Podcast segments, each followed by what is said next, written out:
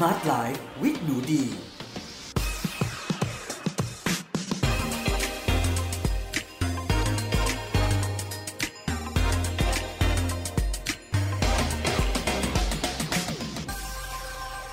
วัสดีค่ะ ยินดีต้อนรับเข้าสู่ Med Listening Podcast ในรายการ Smart Life with หนูดี กับดิฉันหนูดี วนิษาเรซ ค่ะ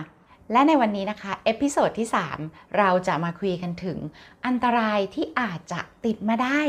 จากการกินอาหารจากสัตว์ค่ะ อาจจะเป็นเนื้อสัตว์นะคะ นมวัว ไข่ไก่ชีส สิ่งต่างๆ ที่มาจากสัตว์เนี่ยค่ะ บางคนอาจจะบอกว่ามีประโยชน์กับสุขภาพก็จริง แต่นั้นอาจจะไม่ใช่ภาพทั้งหมดนะคะ เพราะว่าอาหารจากสัตว์เนี่ย ก็จะมีพิษต่างๆ ติดมาเหมือนกันค่ะ ไม่ต่างจากการกินอาหารในทุกๆแบบอะค่ะ ทุกอย่างมีทั้งข้อดีข้อเสีย เพราะฉะนั้นเนี่ยในการที่เราจะกินอะไรสักอย่าง นอกจากเราเข้าใจข้อดีแล้วเนี่ยค่ะ เราก็ต้องเข้าใจข้อเสียที่อาจจะติดมาด้วย เพราะตรงนี้นะคะจะทำให้เราได้เห็นภาพทั้งหมด และเราจะสามารถตัดสินใจได้บนพื้นฐานของความเป็นจริงนะคะ เพราะฉะนั้นวันนี้ episode นี้สำคัญมากๆเลยค่ะสำหรับคนที่อาจจะคิดเหมือนหนูดีสมัยก่อน ที่คิดว่า โอ้โห ถ้ามื้อไหนนะ เราไม่กินอาหารที่มีเนื้อสัตว์ หรือไข่ หรือนมวัว หรือชีส หรือไก่ หรืออะไรก็ตามที่มาจากสัตว์เนี่ย มื้อนั้นมันไม่ปกติอะมื้อนั้นมันแปลกๆนะคะ แต่หนูดีเองอะ่ะกินอย่างนี้มา 2 ปีแล้วหาความรู้เพิ่มเติมนะคะ ไปเรียนกับคุณหมอกลับไปเรียนกับคุณหมอนะคะ ที่อเมริกาอ่านข้อมูลที่เป็นหนังสือเขียนโดยคุณหมอเพิ่มเติมโดยโภชนากร plant based ไปเสิร์ชหางานวิจัยอ่านเพิ่มเติม แล้วในที่สุดหลังจากผ่านไป 2 ปี ก็เป็นจริงนะคะ ดังที่คุณหมอ ทุกคนนะคะที่ทำวิจัยด้าน plant based รวมถึงโภชนากรทุกคนนะคะที่ทำวิจัยเกี่ยวกับอาหาร plant based คืออาหารเน้นพืชเนี่ยค่ะได้บอกไว้ว่าร่างกายมนุษย์ไม่จำเป็นที่จะต้องรับอะไรจากอาหารจากสัตว์เลยแม้แต่คำเดียว แล้วเราก็ยังคงมีชีวิตที่ไม่ขาดสารอาหารนะคะ ปลอดภัยจากพิษต่างๆ ที่ติดมากับอาหารจากสัตว์ แล้วเราก็ยังมีสุขภาพสมบูรณ์ แข็งแรง อายุยืน ผอมสวย หล่อหุ่นดีได้ สร้างกล้ามได้ มีกล้ามได้ มีกล้ามเนื้อได้ โดยไม่จำเป็นจะต้องถูกมอมเมาด้วยคำว่า ต้องกินอะไรที่มาจากสัตว์เท่านั้นนะคะ ก็อันนี้เราก็ไม่ได้จะมาพุ่งเป้า โจมตีเนื้อสัตว์นมวัวไข่ไก่ชีสหรือบริษัทผู้ขายหรือผู้จัดจำหน่ายนะคะ เพราะนี่เองก็รู้จักกับบริษัทเหล่านั้น แล้วก็มีโอกาสได้ร่วมงานกันทุกครั้งที่ไปร่วมงานหรือไปขึ้นเวทีแชร์ความรู้หรืออะไรก็ตามเนี่ยพี่ๆจากบริษัทเหล่านั้นก็จะต้องคอยมองมาที่หนูดีแล้วก็ พูดประมาณว่าหนูดีพี่ไม่ใช่เป็นตัวร้ายนะหรือไม่ใช่หนูดีคือเราไม่ได้มาบอก เพื่อจะชี้นิ้วไปที่ใครว่าใครเป็นคนดีหรือคนไม่ดีหรือร้ายหรือไม่ร้ายมันไม่ใช่ตรงนั้นเลย ถือซะว่าใน episode นี้นะคะ เราก็มาแชร์ความรู้เรื่องของงานวิจัยเกี่ยวกับอาหารจากสัตว์นะคะ ว่าอาจจะมีอะไรติดมาที่เราต้องนำมาคิดพิจารณาก่อนที่เราจะกินเข้าไปค่ะ ทั้งนี้เนี่ยก็ต้อง disclaim ไว้ด้วยว่า อาหารจากพืชหลาย ๆ ชนิดก็มีพิษเช่นกันนะคะ เราก็คงเห็นใช่ไหมคะเวลาคนไปกินนู่นกินนี่ไปเก็บอะไรมาจากป่าไปเก็บอะไรมาจากทุ่งแล้วก็กินเข้าไปแล้วก็เป็นพิษเราก็แพ้ คือทุกอย่างในโลกเนี่ยมันมีทั้งดีและมีทั้งพิษติดมาทั้งนั้นแหละ แต่ประเด็นคือเราต้องเข้าใจ ไม่มีดีไม่มีเสีย ไม่ใช่ว่าเนื้อสัตว์อาหารจากสัตว์นี่เลวร้ายไปหมด อาหารจากพืชคือดีไปหมด เอาเป็นว่าเราทำความเข้าใจแล้วเราก็เลือกกินตาม ความรู้ที่เราได้มาตรงนั้นดีกว่า โอ้โห เกิดมาขนาดนี้แล้วเนี่ย วันนี้ก็ต้องขอบอกนะคะว่าหนูดีนะคะ อ้างอิงมาจากหนังสือนะคะ ชื่อว่า The Starch Solutions นะคะ S T A R C H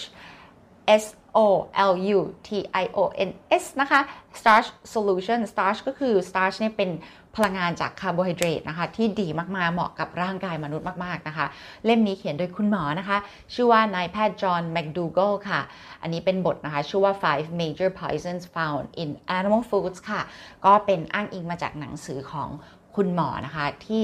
สอนแล้วก็ทำอาหาร plant based whole food นะคะ ให้กับผู้ป่วยของเขากินด้วยนะคะ ในโปรแกรมก็จะมีโปรแกรม แล้วก็มีสถานบำบัดอยู่ที่สหรัฐอเมริกาค่ะเนาะเพราะฉะนั้นเดี๋ยวเรามาดูกันเลยค่ะว่า ถ้าเราจะกินอาหารจากเนื้อสัตว์เนี่ยมันอาจจะมีพิษในลักษณะไหนติดมา แล้วการต้องบอกไว้ก่อนเลยว่า ถ้าคุณจะหยุดกินเนื้อสัตว์ไปเลย 100%คุณสามารถทำได้นะคะ และไม่มีผลเสียกับร่างกายใด ๆ ทั้งสิ้นนะคะ เราไม่จำเป็นต้องรับโปรตีนอะไรจากอาหารจากสัตว์เลยนะคะ ในโลกของพืชนะคะ มีกรดอะมิโนครบ 9 ชนิดที่ร่างกายมนุษย์ต้องการ และสร้างเองไม่ได้เนาะเพราะฉะนั้นคุณไม่กินอะไรจากสัตว์แม้แต่คำเดียว คุณได้กรดอะมิโนครบ 9 ชนิดที่ร่างกายเอาไปสร้างเป็นโปรตีนได้ ไม่ต้องกลัวเสียกล้ามนะคะ แล้วก็อาหารจากพืชที่มีโปรตีนสูงมากนะคะ ก็คือตระกูลของถั่วนะคะ เห็ดและเชื่อหรือไม่ คุณกินมันฝรั่ง นะคะ มันฝรั่งอย่าทอดนะ ต้มหรือนึ่งนะคะ หรืออบมันฝรั่งขาวๆเนี่ยแหละค่ะ ก็มีกรดอะมิโนครบ 9 ชนิดที่ร่างกายมนุษย์ต้องการและสร้างเองไม่ได้ ในปริมาณที่เหมาะสม และมีไขมันแค่ 1%เท่านั้นค่ะอะ เดี๋ยวเรามาดูอันตรายของอาหารจากสัตว์กันเลยค่ะ ข้อแรกนะคะก็คือพิษจากโปรตีนล้นเกินทุกๆคน คืออย่างนี้นะ หนูเดียได้ยินมาตั้งแต่เด็กใช่ไหมคะ ก็คิดว่าเหมือนทุกคนนั่นแหละ อ้าวอาหารในกลุ่มโปรตีนก็เนื้อสัตว์สิคะถ้าจะไม่กินเนื้อสัตว์กินไข่สิคะไม่กินไข่กินนมวัวสิคะไม่กินนมวัวกินชีสสิคะคือนึกภาพออกไหมคะว่า เราเนี่ยจะเชื่อมโยงคำว่าโปรตีนกับสัตว์อะแต่มันไม่ใช่ว่าแค่สัตว์เท่านั้นที่มีโปรตีนนะคะ อย่างที่บอกก็คือถั่วเห็ดก็มีโปรตีนเหมือนกัน ทีนี้เนี่ยทุกคนโปรตีน เราไม่ควรกินล้นเกินเยอะเกินไป เออ เมื่อก่อนน่ะหนูดีคิดว่า เอ้ยยิ่งเยอะยิ่งดีสิ the more the better ใช่ไหมเฮ้ยยิ่งเยอะยิ่งดี แต่พอศึกษาจริงๆเนี่ยทุกคน การกินโปรตีนจากสัตว์ที่ล้นเกิน ซึ่งถ้าคุณกินจากสัตว์นะ มันจะล้นเกินง่ายมากนะคะ ในกรณีของสารอาหารเนี่ย มันไม่เหมือนเงินในธนาคารนะทุกๆคน คือ เงินในธนาคารใช่ไหมยิ่งในยุคนี้เนาะเราจะบอกว่าเออยิ่งเยอะยิ่งดีมีไว้มันก็ปลอดภัยเรารู้สึกสบายใจ แต่สำหรับอาหารมันไม่ใช่ไงคะเพราะมนุษย์ร่างกายมนุษย์ทนอดเก่งกว่าทนอิ่ม ถ้าเราอดอะร่างกายเหมือนคนที่ทำ IF ใช่ไหมคะแหมเดี๋ยวนี้ดังมากเลยนะ IF เดี๋ยว episode ที่ 4 เราต้องมาคุยกันเรื่อง IF นะ F F นี่เอาเรื่องเรื่องอาหารจากสัตว์ที่จบกัน คือ มนุษย์อะยิ่งเรากินเยอะร่างกายเขาบริหารจัดการไม่ได้ไงคะพอเยอะแบบตายแล้วทำตัวไม่ถูกฉันทำยังไง จะขับมันออกไปขับยังไงอุปกรณ์ในการขับ เช่นพวกไตพวกอะไร มันก็ไม่ได้ถูกสร้างมา support อาหารที่เยอะแยะขนาดนี้ เพราะว่าอย่าลืมว่าบรรพบุรุษของเราเป็นแสนแสนปีอะค่ะทุกคน คือเขาอะส่วนใหญ่ไม่มีอาหารกินนะคะบรรพบุรุษแล้วนี่ส่วนใหญ่ไม่ค่อยมีอาหารกินนะคะ เพราะฉะนั้นอะร่างกายมนุษย์มันถูกสร้างมา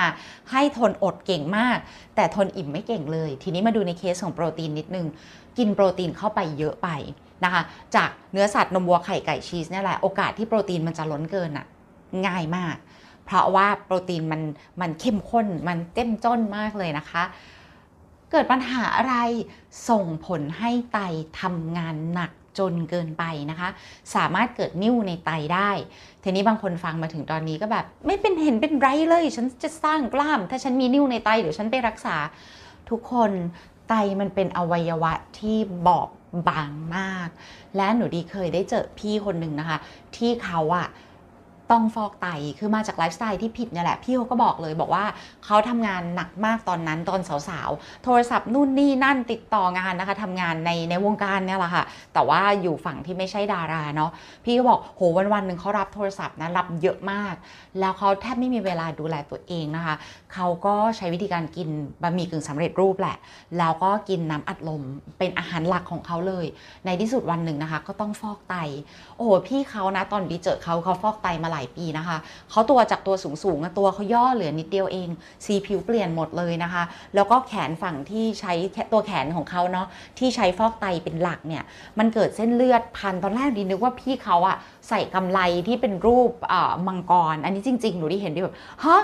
ปรากฏว่ามันเป็นเส้นเลือดของเขาที่มันปูดขึ้นมาใหญ่มากนะคะเหมือนกำไลเลย แล้วก็พันหลายรอบมากหรือว่าโอ้โหพี่เขาบอกเออหนูดีเนี่ยเขาก็มาแชร์มาให้ความรู้มาขึ้นเวทีด้วยกันนะคะให้ความรู้คนว่าบางทีเนี่ยเราใช้ชีวิตปกติ เราลืมไปว่าเรามีไตอยู่ในร่างกายเรา แล้วลืมไปว่ามันบอบบางมาก ๆ เพราะฉะนั้นปัญหาแรกนะคะที่เกิดขึ้นได้เลยคือโปรตีนล้นเกินแล้วทำให้ไตทำงานหนักไป แล้วอาจเกิดนิ่วในไตได้ ถ้าใครนะคะจะรักษาอวัยวะอะไรสักอย่างอยากให้ช่วยรักษาไตเป็นอันดับต้นๆเลยนะคะ ดูแลไตของเราให้ดี เพราะว่าเขาทำงานหนักมาก แล้วข้างในเนื้อเยื่อในนั้นมันช่างบอบบาง แล้วจำเป็นที่ต้องได้รับการดูแลอย่างดีมากๆเลย เพราะฉะนั้นนะคะการกินโปรตีนจากพืชเนี่ยเราก็จะได้โปรตีนในปริมาณที่กำลังดีกำลังดีไม่ล้นเกินจนเป็นภาระของไตค่ะ อีกประเด็นหนึ่งนะคะ ประเด็นที่ 2 ที่น่าสนใจมาก ๆ เลยนะคะ ในกรณีของโปรตีนล้นเกินนะคะ จากการกินเนื้อสัตว์มากจนเกินไปเนี่ยค่ะนายแพทย์จอห์นแมคดูเกิลเนี่ยได้พูดถึงประเด็นที่หนูไม่เคยรู้มาก่อนแล้วไม่เคยสนใจแต่เคยได้ยินแวบๆเรื่องของการเป็นกรดค่ะ ร่างกายที่เป็นกรด แต่อันนี้คุณหมออธิบายได้ดีแล้วก็กระชับมากๆ คุณหมอบอกว่าการกินเนื้อสัตว์มากเกินไปนะคะ เพราะเราหวังซึ่งโปรตีนเนี่ยค่ะแต่ถ้าบังเอิญเนี่ยเราได้ล้นเกิน ซึ่งโอกาสจะล้นเกินก็ค่อนข้างสูงนะคะ จะทำให้ร่างกายของเราเนี่ยเป็นกรดมากจนเกินไปค่ะซึ่งจะเกิดการย่อยกระดูกออกมา เพื่อ balance ค่ากรดด่างในร่างกายของเรา ซึ่งอาจส่งผลทำให้เกิดภาวะกระดูกพรุนได้ ตรงนี้ บริษัทที่ขายเนื้อสัตว์เนี่ยเขาย่อมไม่มาบอกเราหรอกว่า โอ้ด้วยน้ำหนักร่างกายของเธอแต่เพียงเท่านี้ เธอควรกินเนื้อสัตว์ของฉันแต่ปริมาณเพียงเท่านี้ เพราะถ้าเธอกินเนื้อสัตว์เยอะจนเกินไปเนี่ยร่างกายเธอจะมีความเป็นกรดมากจนเกินไป แล้วในที่สุดมันจะร่างกายมีระบบในการที่จะย่อยเอากระดูกนะคะ ออกมาเพื่อสร้างความเป็นด่างมากขึ้นในร่างกาย เพื่อ balance ค่ากรด เพราะว่าร่างกายเนี่ยจะมีภาวะสมดุลกลางอยู่นะคะ อย่างที่ภาษาอังกฤษบางคนเรียก homeostasis เนาะคือค่าความกลางเป็นกลางในร่างกายเพื่อให้ชีวิตมันดำเนินต่อไปได้นะคะ เพราะฉะนั้นเนี่ยมันก็จะมีระบบที่เราอะอาจจะไม่เคยรู้มาก่อน แต่มันเกิดขึ้นตามธรรมชาติวิวัฒนาการของสปีชีส์เราเนี่ยที่มีการพัฒนามาเป็นแสนแสนปีนะคะเพื่อรักษาสมดุลนะคะ ค่ากรดด่าง พอเราเนี่ยร่างกายมนุษย์ไม่ได้ถูกสร้างมาให้กินเนื้อสัตว์เยอะขนาดนี้ พอเรากินเยอะเกินไปเนี่ยมันต้องมีการจัดสมดุล พูดง่ายๆคือเราย่อยกระดูกออกมา ใครเลยจะนึกถ้าไม่ได้ลงไปอ่านลึกๆ จริง ๆ ว่าการกินเนื้อสัตว์เยอะเกินไป ผลคือกระดูกอาจจะพรุนได้เนาะเพราะฉะนั้นสาวๆนะคะ ใครที่บอกว่าโอ๊ยวัยทองฉันกลัวกระดูกพรุนจังเลย ลดเนื้อสัตว์ค่ะ ลดเนื้อสัตว์อาจจะเป็นคำตอบ ที่ถูกที่สุดทั้งถูกเงินทั้งถูกต้องนะคะสำหรับผู้หญิงวัยทองเลยทีเดียวค่ะ อีกข้อหนึ่งนะคะที่หนูดีคิดว่าสำคัญที่จะต้องรู้มากๆเลยนะคะ ก็คือไขมันที่ติดมากับสัตว์ค่ะ แม้กระทั่งอกไก่นะคะ หรือเนื้อปลาเนี่ยก็ยังมีไขมันในปริมาณที่สูงเกินกว่าค่า ratio นะ หรือว่าค่า สัดส่วนที่เหมาะสมที่ร่างกายมนุษย์จะนำไปใช้ค่ะ ตัวดีเองก็ตั้งแต่หยุดกินเนื้อสัตว์นมวัวไข่ไก่ชีสเนี่ยเรียกว่าลดลงไปละกัน ลดลงไป 99%ละกันหนูดีไม่ซื้อเข้าบ้านเลยนะคะ ยกเว้นนานๆทีอาไปเจอเพื่อนนอกบ้านหรืออะไร ซึ่งช่วงนี้นะนะคะ ก็ช่วงของการเก็บตัวกักตัวเราก็ไม่ได้เจอใครเลยนะคะ เราก็พบว่า เออ แค่เราตัดสินใจหยุดกินอาหารจากสัตว์เนี่ยค่ะ และหนูดีมีท็อปอัพอีกอันคือดีหยุดใช้น้ำมันพืชในการประกอบอาหารด้วยเนี่ยนะคะ น้ำหนักหนูดีลดพวบพวบพวบเนี่ยเป็น 10 กิโลกรัมเลย โดยไม่ต้องทำสิ่งอื่นเลย ก็เลยเข้าใจว่าไขมันจากสัตว์มันเยอะจริง ๆ พี่น้อง มันเยอะมากๆเลยค่ะ ทีนี้เนี่ยตรงนี้ปัญหาคืออะไร เนื่องจากร่างกายของมนุษย์เนี่ยค่ะชอบเก็บไขมันมาก อันนี้เราต้องเข้าใจเลยนะว่า ร่างกายมนุษย์มันชอบเก็บไขมันทำไมมันชอบล่ะ ก็วิวัฒนาการนี่ค่ะ เพราะว่าเก็บไว้เป็นพลังงานสำรองยามฉุกเฉินค่ะ เพราะว่าในอดีตเนี่ยบรรพบุรุษเราไม่ได้มีอาหารกินอยู่บ่อยๆ เราอาจจะแบบหาอาหารมือนี้ได้มือหน้าหาไม่ได้ละ แล้วเราอดีตเราไม่ใช่นักล่านะคะ คนจะชอบเข้าใจผิดว่าอุ้ยบรรพบุรุษมนุษย์เป็นนักล่านักล่าสัตว์ ส่วนใหญ่เราโดนสัตว์กินนะคะ ทุกคน เราเนี่ยเป็นนักเก็บ ขุดหัวเผือกหัวมันมากินนะคะ เราเป็นนักขุดนะคะ ไม่ใช่นักล่า เพราะฉะนั้นร่างกายมนุษย์เนี่ยถูกสร้างมาให้ชินกับการรับพลังงานจากพวกพืชหัว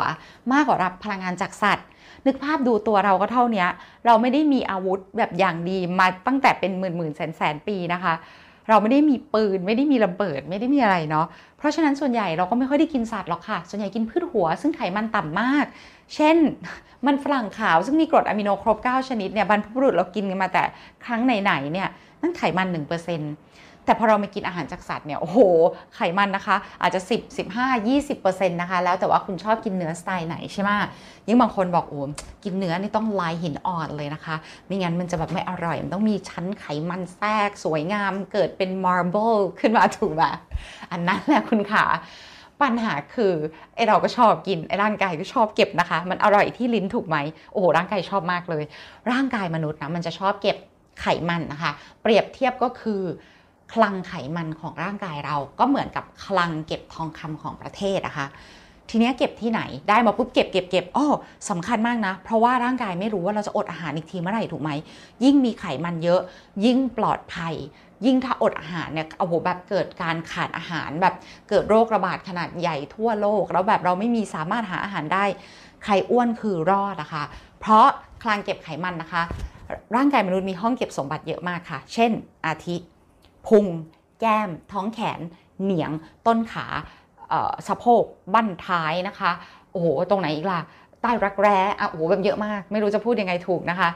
ทีนี้เนี่ย ยิ่งร่างกายมันเก็บไขมันเยอะนะ เราก็ยิ่งเสี่ยงกับภาวะ insulin resistance นะคะ หรือว่าภาวะการดื้ออินซูลินเนาะ ซึ่งอันนี้นะคะ คุณหมอจอห์นแมคดูเกิลบอกว่าจะนำไปสู่โรคหัวใจ หลอดเลือดในสมองแตก และเบาหวานประเภท 2 ค่ะ เพราะฉะนั้นแค่ 2 ข้อนะคะ อันตรายจากโปรตีน และอันตรายจากไขมันล้นเกินเนี่ยค่ะโอ้โหเราก็เรียกว่ามาถึงตอนที่หมดเวลาแล้วเลยนะคะ ก็ต้องบอกว่าตรงนี้สำคัญมากๆเลยนะคะ ที่เราต้องทำความเข้าใจว่าการกินอาหารจากสัตว์เนี่ยค่ะไม่ได้เป็นสิ่งที่ ดีที่สุดเสมอไปนะคะ เราอาจจะมีตัวเลือกอื่น ๆ ที่เป็นในกลุ่มของพืช และปลอดภัยกับร่างกายของเรามากกว่าด้วยนะคะทางเรื่องของโปรตีนล้นเกินนะคะ ร่างกายเป็นกรดต้องไปย่อยกระดูกออกมานะคะ สร้างภาวะสมดุล แล้วก็ทำให้อาจจะเสี่ยงกระดูกบางได้รวมถึงไขมันที่อาจจะนำไปสู่โรคหัวใจหลอดเลือดในสมองแตกและเบาหวานประเภท2นะคะก็น่าจะเป็นอีกหนึ่งสิ่งนะคะ ที่ฝากไว้ให้คุณผู้ฟังลองเก็บไว้พิจารณานะคะว่า ในทุกมื้อเราจำเป็นต้องมีเนื้อสัตว์หรืออาหารจากสัตว์ไหมตัวหนูดีเองนะคะ เปลี่ยนตัวเองมาจากคำว่า มื้อนี้ไม่มีเนื้อสัตว์มันแปลกจังเลย รู้สึกแปลกมาจนถึงปัจจุบัน ถ้ามื้อไหนมีเนื้อสัตว์ จะรู้สึกแปลก แล้วก็บอกตัวเองว่าโอ้มื้อนี้มีเนื้อสัตว์ รู้สึกแปลกจัง เพราะเราเข้าใจอย่างถ่องแท้แล้วดีไม่ได้ แค่อ่านทำความเข้าใจแล้วเอามาแชร์หนูดีใช้ชีวิตแบบนี้จริง ๆ มา 2 ปีเศษแล้วนะคะ เจาะเลือดทุกครั้งนะคะ ที่ตรวจร่างกายประจำปีนะคะ คุณหมอจะบอกว่าหนูดีมีปริมาณโปรตีนนะคะ ค้างอยู่ในเลือดตัวเองเนี่ยค่ะ มากเกินกว่าที่ร่างกายจำเป็นต้องนำไปใช้ นี่คืออาหารจากพืช 100%เลยนะคะ เพราะฉะนั้นดีขอใช้ร่างกายตัวเองเป็นเรียกว่าเป็นอะไรอะวัตถุพยานเนาะเป็น testimonial ว่าไม่ต้องกลัวค่ะโปรตีนจากพืช อาหารจากพืช คุณไม่ขาดอะไรเลยนะคะ แล้วไม่ว่าคุณจะกินอาหาร plant based whole food กินอาหารจากพืชหรืออาหารจากสัตว์ ยังไงคุณก็ต้องกินวิตามิน B12 เป็นประจำด้วยนะคะ เพราะ B12 ไม่ได้มาจากสัตว์ และไม่ได้มาจากพืชนะคะ แต่มาจากสิ่งมีชีวิตเล็ก ๆ ในดินที่เรียกว่าจุลินทรีย์ค่ะ เดี๋ยวเรามาพบกันใหม่ใน episode หน้านะคะ episode ที่ 4 ในเรื่องของการเริ่มต้นการทำ IF 16ทับ8ซึ่งเป็นอีกสิ่งที่หนูดีเองก็